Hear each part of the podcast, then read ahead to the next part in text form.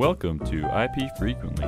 IP Frequently is brought to you by Dominion Harbor Enterprises and is sponsored by IPedia. IPedia, innovation clarity that provides real, actionable patent intelligence. Join our hosts, David Pridham and Brad Sheafe, advancing the issues of intellectual property. Well, hi, everyone. Uh, welcome to another episode of IP Frequently. Today, we have a special guest star, but first, the most special guest star in the room is my good friend and colleague, um, L. Bradley Sheafe. Thank you, David. We do have a special guest star. And we're very display. excited about this for a variety of reasons.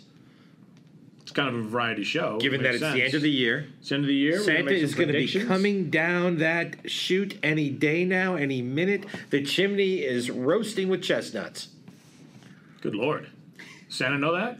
Santa He may may. wanna- he may they wanna- may be he may wanna revise his plans. But no, this is an exciting time, correct? It is, an And we're excited about time. Santa coming down the chute, correct? The the big chimney, the big production. We're equally as excited about Nick Gross Nick coming Gross, down the chute. J. Nicholas Gross, the Count, The Count, the IP uh, law master of Berkeley, and some would gonna be on say the Mark Lemley of the East Bay. Others wouldn't. Others wouldn't. But he'll be on with us today. He's a patent practitioner. He's been around for decades, the guy. He's got patent. He's a named inventor. And it's very rare we do these prediction shows. In fact, we only do them once a year. Right. Towards the end. towards the end. And we're going to have Nick on. I will remind everyone, and again, I don't like to toot my own horn or pat myself on the back or do anything like that, but I have predicted all of the major sporting events in these podcasts this year. And I, and I get your, your direct mails and your messages, your tweets, your telegrams, um, Western Unions as well. And so thank you. Keep them coming. But I appreciate the fact that I'm trying to channel some of this. I, I do think the prediction I'll have later on about Alabama. I know a lot of you Alabama fans are concerned about them falling out of the BCS. I wouldn't be so concerned. I have a I have a feeling. David has a feeling, my friends, and, and when he does, there, one of two things happen. He's either right about it or he's got to change his pants. Sometimes both. We're going to bring Nick in at this point, so let's do that. All right. Well, we appreciate Nick Gross joining us today. Nick has kindly agreed to spend some time with us here on IP Frequently. Nick is a patent practitioner. He's been in the business over 30 years. He's also a named inventor who's been around the patent business in many facets litigation, prosecution, and what I like to refer to as whatnot. Uh, if you're looking for a title for Nick, it would be the IP Law Master of Berkeley, California. Nick, Or- thanks or- for being on with us. Or the count. There you go. Thanks. I, I appreciate you understating my credentials. Um, I'm uh, honored to be on your program, such as it is. I've I've heard you guys a lot, and I feel like a kindred spirit, given uh, the degree of surliness and and other hostilities that I hear expressed. yeah. Well, Anyway, as you said, I've been, I've been doing this for more than 30 years. And so it's very, uh, I don't know, it's kind of bittersweet to kind of watch the, the, the pendulum of things swing back and forth so much to the point where people forget really originally what the whole purpose was of some of these laws and some of these uh, different courts we have. And so, um, unfortunately, we're, we're, we're being kind of drowned out, us old folks. Yeah, well, I mean, unfortunately, I think there's a lot of folks being drowned out, particularly patent owners. But we thought, given the time of year that we were in, that it might be timely to do some predictions for 2018. I So- thought this was the Twelve Days of Christmas episode. Is it not? Oh, we did. Shoot. Yeah, you were you were great on it Was I good? The stew was Yeah. good. until you Still- passed out. Well, that happened. Yeah. Was that was that But the warm up act? it was the fourth day. I mean, shit. Day four. It's, Yeah. it's longer than I've made it. I'm usually it's day two and I'm out. Yeah. So we'll do some we'll do some predictions, and you know, Nick, I don't want to put you on the spot, but do you have a particular prediction you love for 2018? A prediction I love. Well, I have to say it's a prediction I hate, in that I believe the Supreme Court is not going to crap can the uh, the IPR pr- process. It's just too it's just too lucrative for the people who have the money and means. So I don't I don't see them unfortunately getting rid of that particular you know kangaroo court any, anytime soon. So you think what do you think they're going to do there, if anything? I mean, you think they're just going to leave it stand pat? I think they're going to try to. Do you think they're going to try to you know, modify it in some way, or what, what do you think's going to happen? I think what, what you see in a lot of these opinions coming out from the Supreme Court, especially when you look at the dialogue expressed by Chief Justice Roberts, you really get a sense for how clueless they are about how the PTO actually works. Because there's not a single case that goes by without Roberts saying something like, Really? That happens? Right? They're so disconnected from the process that I don't think they're going to try to get down in the weeds and fix something like to tweak something. That's just not going to happen. They have a very high level view of everything. And so it's either an all or nothing proposition. Now, there's a few people on the court. I'm sorry, go ahead. No, I was going to say, Nick, but wouldn't you agree that Judge Breyer is a really good um, judge when it comes to IP rights and understanding technology? And the trillions of patent, patent office pumps out every year, I believe his quote. You can't deny that, can you? I, I have to remember my dialogues with David because last time I saw you was at Trollapalooza. I don't remember if you were sober or not, so I have to decide whether to take your question serious or not. doubtful. Very doubtful. I mean, my, my, my good friend and colleague, uh, Brad Sheafe, was also at Trollapalooza. Likewise doubtful. Okay. Was probably uh, making sure that it didn't fall on the floor. But no, Uh, well, no, you in gotta all see- honesty, see- um, Yeah, go ahead, Nick. I mean, uh, No, I what- think what I was gonna say was it's commenting gonna- You Breyer thinks the patent office is pumping out a million patents a second, apparently. or what about Judge Kennedy and his knowledge of software coding? yeah, my other favorite. I mean, if you read the Alice opinion, he's all offended about the fact that someone could actually render some code over a weekend to effectuate an invention. So somehow that's, you know, anathema to the laws of patent, something like that. So he, you know, they're all so disconnected from technology and, and the laws as originally done that it's just, it's just, uh, it's hard to read. Anyway, so I think that people like Gorsuch, who just came on, they're opposed to the PTO purely on philosophical and other kinds of ideological grounds, and therefore, you know, for him, it just is wrong for that reason. But there's no kind of visceral, this is a bad situation, this is a bad form, if you will, for inventors kind of thing going on in his mind. And there's not enough of that in the rest of the people to, in my opinion, kind of change the, the overall flavor dynamic of what we're seeing today. And so I don't see, I don't see the, where the votes are going to come from to kill it. I mean, Kennedy, I think Kennedy, who's kind of like supposed to be, right, he's kind of the, the, the canary, if you will, in the coal mine. He was very much like, well, why, they could just give you one year term, could they not? They could say patents are great, but we're only going to give you one year term. What could you do about that?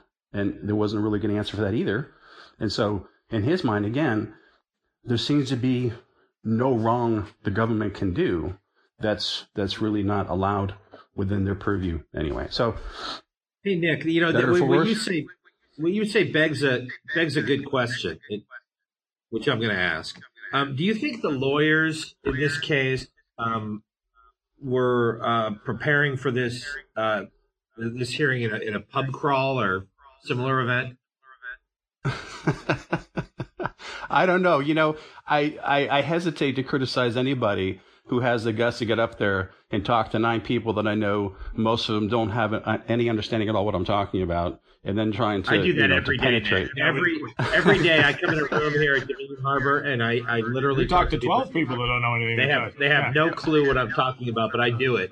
I do it. I'm Well, there the you go. line. See, you're you're They a better man than I, more. Gunga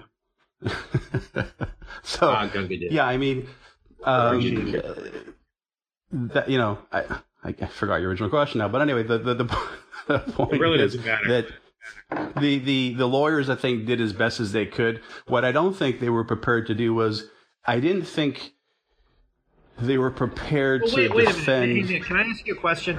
They did the best Sure. they could, but my God, how can you not be ready for the re-exam question? Yeah, good group. How can you not I was just going to say that. Uh, right, right, exactly. I was just going to say that. In fact, w- was that that was the point I thought that they were very weak on, and were just not, you know, more primed to defend that territory. Because, you know, if you're going to say that, if you're going to say that, um, whatever, how many years was it? Thirty years of venue law was wrong. Then why don't you say 35 years of reexamination law was wrong then, right? I mean, she could have gone down that route. She said she could have said, you know what, you're right. Reexaminations also, to a large extent, are probably right on the edge, and probably they should have been challenged a long time ago, just like the venue interpretation was wasn't challenged for 30 years. But she didn't seem prepared to want to do that, and by doing that, Why she kind of gave them latitude. Well, I- you know, I I think she understood that there was again there's going to be this crop of people on the court who are kind of very differential to to anything the government does. And I think I don't remember who it was, Kagan or Sotomayor made some comment like "we at the government" or "the- the government," whatever. And it was very much like this "us against you" kind of thing. It wasn't. It wasn't offending her judicial sense of honor. Like it's not us Article Three versus Article Two. It's us, the government, against you. And so, So I'm going to uh, date you know, myself. I'm going to date myself a little bit here. I'm going to date myself a little bit here. And have Okay. you ever seen, you know, the big, the Are big you going to slip yourself a roofie on this date, or? Oh, that's a different. oh, All right. and I'm also not talking about the dates you eat. That, now that's a completely It's different. really kind good date. for your digestive health. A lot of fiber. Have you ever seen the big, uh, big uh, series with uh, Harrison Ford, uh, the, the Temple of Doom series with uh, Harrison Ford? Yeah. Yes. So the one Yeah. with Sean Connery, correct? Remember that That's one? his dad. Plays his dad. plays his dad. Yeah. And there's Right. this scene. There's this big scene in the middle of it where there's there's thunder and there's lightning and there's rain everywhere. And Heavy weather. We call it. it, it's some Scottish castle or some German. It was, it's an Austrian castle. And Harrison Right. Ford goes back to rescue 007, his dad, Right. Sean Sean Connery. And uh, Right. in, in the scene, uh, he rescues him, and then they're eventually caught by the Nazis. And the Nazis are like, "Well, give me the, the the papers of Sean Connery." And Sean Connery's like, "You think I'm an idiot? You think I would have them here? And there's no way my son's stupid enough to bring them here." And then he Right. realizes that his son has them, that Harrison Ford has them, and he says, "I may as well have, have sent them to the Marx Brothers." Right. Well, the Marx Brothers did a better job preparing this this this lawyer for this hearing. I mean, I don't know why people go in there. They're so deferential. I mean, this isn't the court of Warren Burger, right? This isn't the court of Earl Warren. Uh, this isn't Right. the Taft. Co- This court. I mean, come on. It's so damn political, and everything was a joke. And, and half of these folks up there, I mean, you know, Scalia's dead, but half most of these folks are, are just are just lightweights in, in, general when it comes to jurisprudence. So it, it would be nice if we got up there with a little damn moxie and said, you know what, both regimes are, are, are unconstitutional. Why not? Right. Gorsuch yeah. bite on that right away. We know he's against the administrative state. Why why someone doesn't do that, I don't know. Yeah, well, I think you know. Again, I, I think to her credit, you have to be, you have to be somewhat adaptable and flexible on your feet because you can't. I don't think you can go in there with too hard of a of a of a of a game plan because then too you're just not able to. I think, in my opinion, to to, to kind of adapt on the fly. And I think that listening to the questions should have clued her in more. Like, okay, there's a group on this side, then I'm just going to lose no matter what, right? there's nothing I can give them that's going to make them happy, right? And so, to some extent, I think you have to do that. And so, while I, I while I agree with you that that as an old timer, I agree also that it's just a it's a completely ridiculous setup.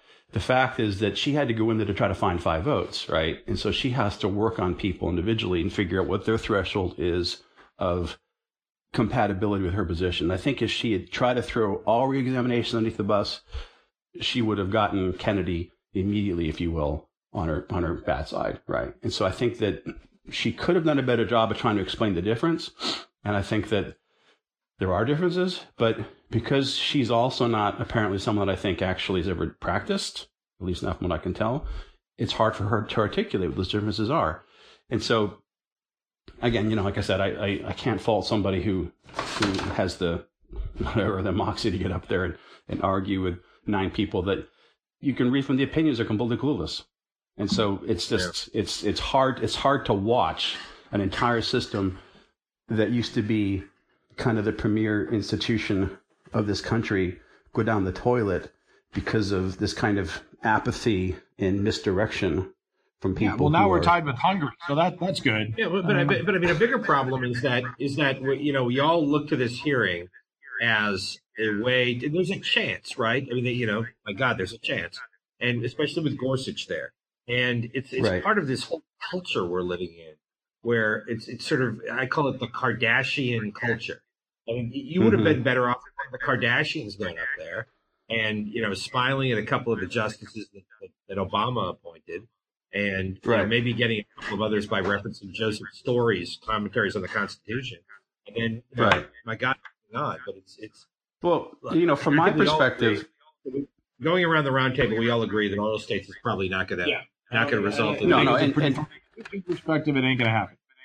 Right, and, and like I said, I think to me, the, the if if it were me, you know, the perspective I would have tried to do was to try to draw a bigger distinction between this kind of appropriation or cannibalization of Congress of you know of rights, procedures, protocols that are normal normally Article Three jurisdiction, and said, you know what, look, I know what you're saying. You're saying that reexaminations also involves kind of process, but what happens when you start to allow this?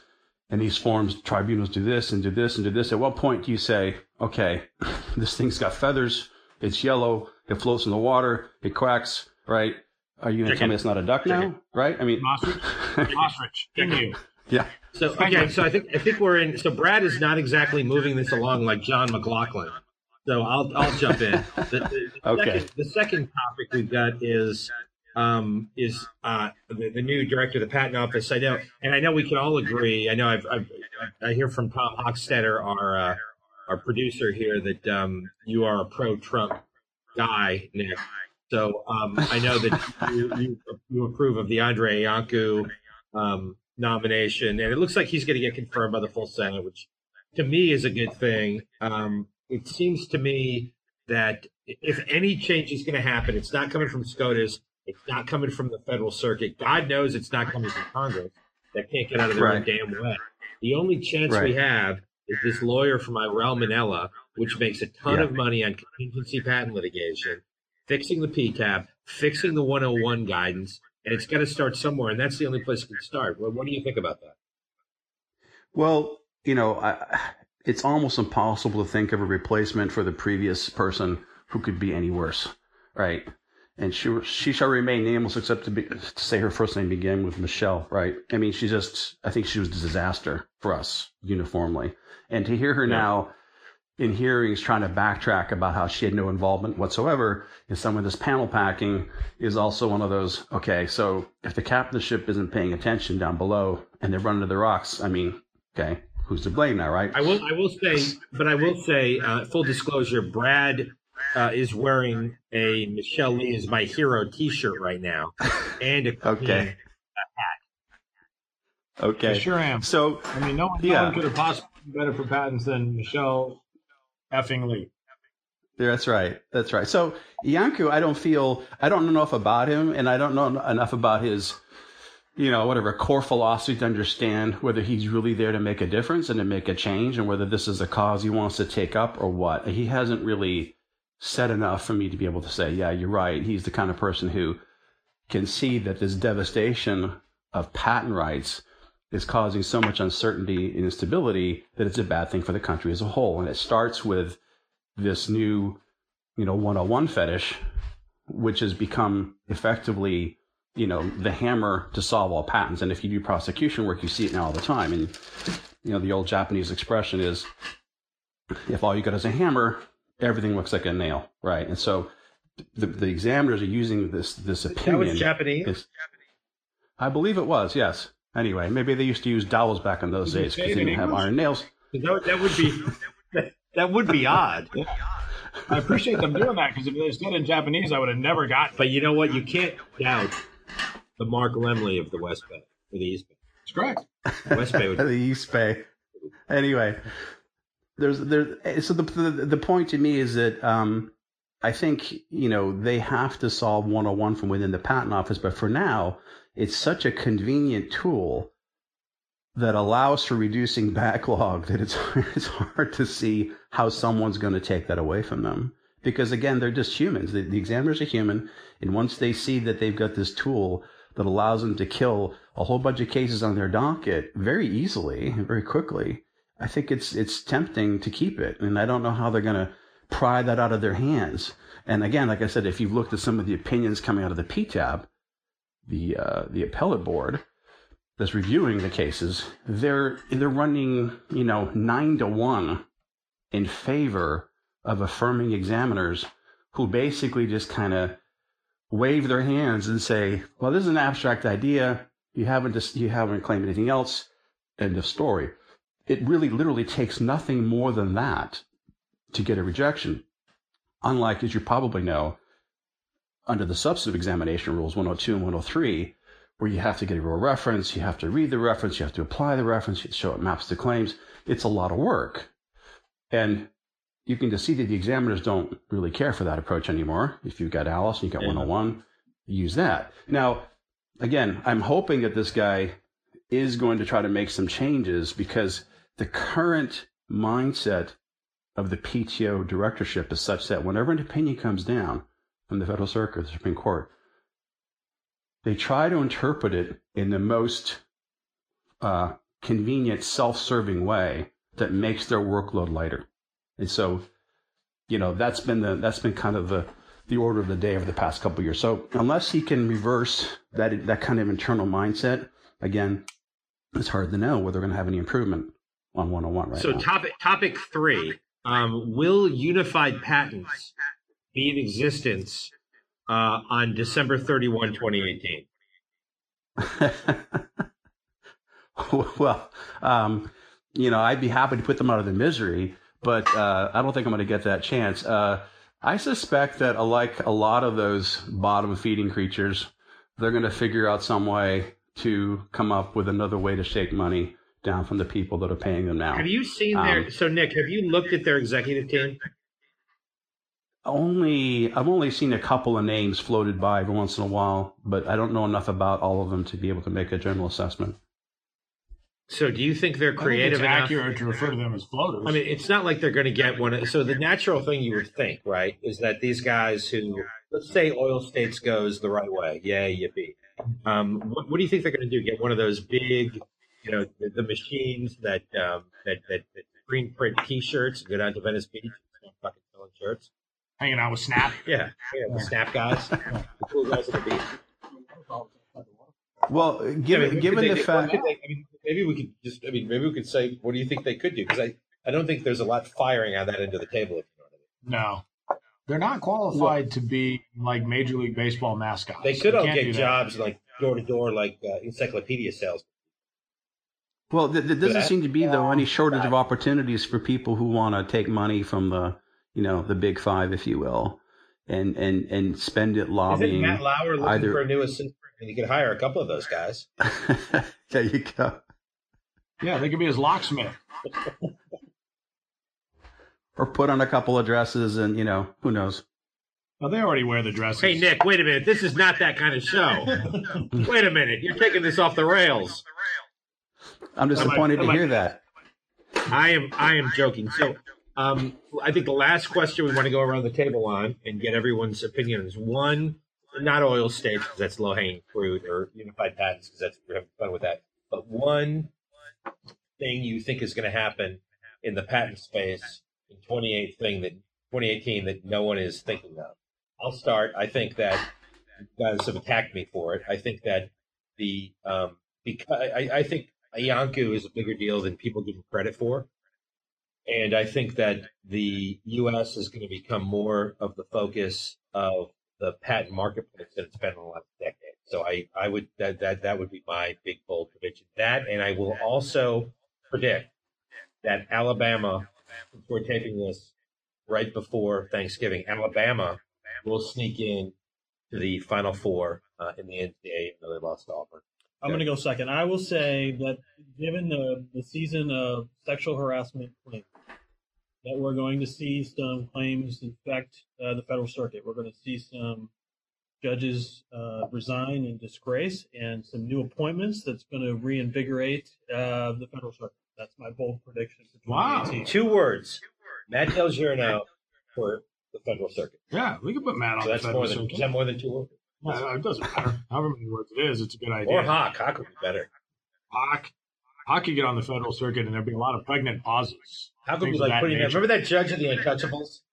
Oh Remember yeah. the Untouchables, the I big do movie remember with. Kevin Yeah, Costner and the yeah, same yeah. And your boy, Indiana Jones said. Indiana Jones said, never bring a knife to a gunfight. Right. If you have Hawk on that court, we're we're set. We are so. Not we, but no, I mean no, it'll be fair. Keep it fair. This Keep it fair. this your honor, your honor. This tape, I assume we're taping this. That's This it. could come as up know, at his confirmation. I did. The Supreme Well, there's a lot of dead weight we got to get rid of from that court. So you know, there's no question. But it'd be nice if there was I'll something like that that to prediction. occur. My prediction will be that before 2018 is out, Matt Del Giorno will be wearing a black robe and nothing else. And a, and a wig. Potentially a wig, but certainly nothing else. Somewhere outside my And Somewhere, yeah, somewhere outside of his house. All Hopefully. right, and referring to himself in the third person as my honor. All right, well, Nick, we uh, make his prediction. are waiting for you to make your prediction. For 2018, something people aren't expecting.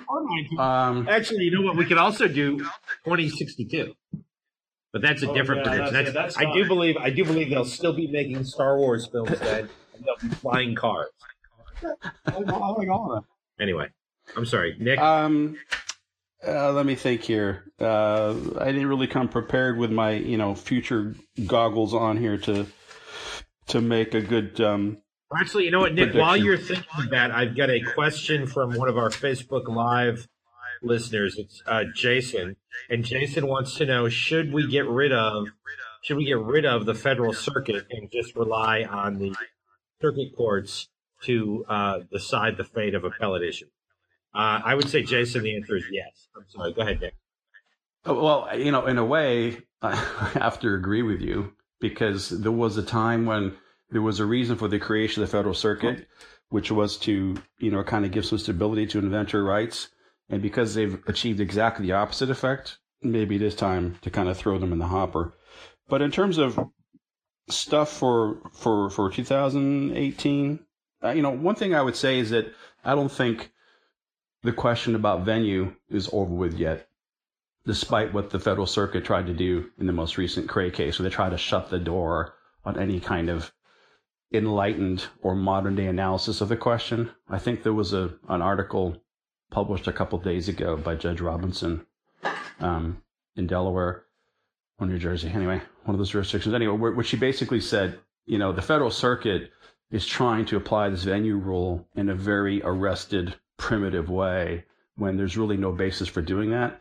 And I think that there's going to be other courts around the country who are going to look at the question other than Eastern District, other than Eastern District, Texas, and they're going to say, you know what, this idea that somehow if I'm in the pocket, if I'm doing business in the pocket of every person in this district because I own a cell phone and I have an app, and you can buy stuff with your phone physically in Florida, in the Middle District, whatever, you, you are effectively doing is having as much physical presence as anybody else on the planet. So even though they shot down um, Gilstrap's analysis, even though he didn't really go there, I think that there's going to be other cases around the periphery from other jurisdictions which are going to trickle into the CAC. And because it's never the same panel, I think you're going to see a split developing with venue to the point where companies like Google can't pretend that they don't do business now in Eastern District, Texas, which is an opinion that came down a couple days ago. All right, fair enough. We will put that down in the record books. We're writing this Your down in ink, not pencil. Correct. Correct. Last year, last year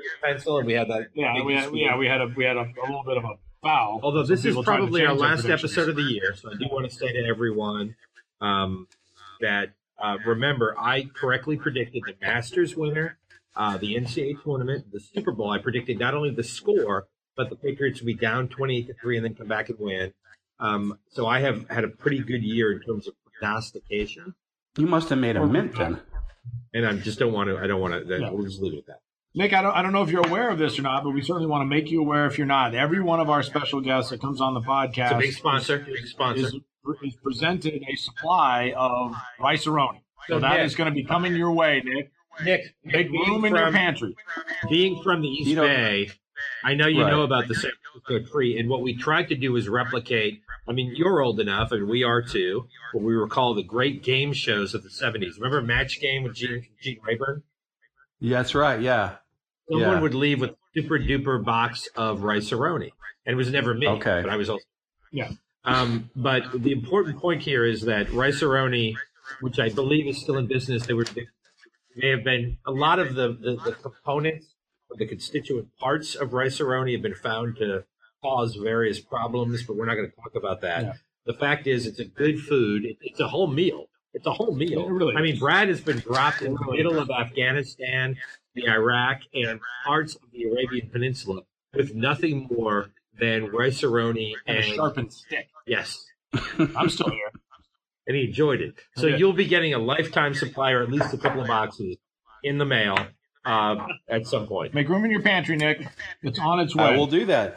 I will do that. All I appreciate the uh, the gift. Well, we appreciate your time. We appreciate your uh, good natured hanging with us through this thing, and we look forward to having you on again. All right. Thank you guys. Thanks, Take care. Thanks, Nick. Do this thing, and we look forward to having you on again. Well, boy, that was an exciting episode, Brad. I think we've covered the gauntlet. Some would say we've, um, you know, uh, gone the full nine yards. Others wouldn't.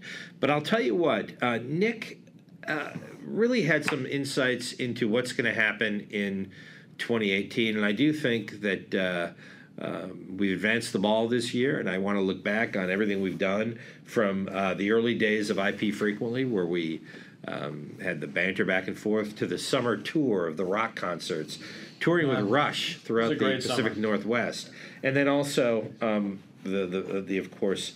Uh, tours of the state fairs, all fun. The Christmas tree trimming contest was fun, um, and I, I'll say, my friend, uh, it's been a good year. I'm looking forward to a great 2018. Uh, Feliz Navidad, Godspeed. and so forth. Uh, I couldn't agree more. IP frequently is always a pleasure, especially when we're on the road, especially when we have a guest like Nick Gross, who's who's as we like to say out on the street, bringing it. Bringing it. He brought Bringing it. He brought it. He He brought brought it. it. And, and I'll tell It you what. brought I'll tell you what. Nick. We are looking forward to peeing frequently in 2018. with you, all of our precious listeners. And with that, we'll sign off here at IP Frequently, and we'll catch you next time.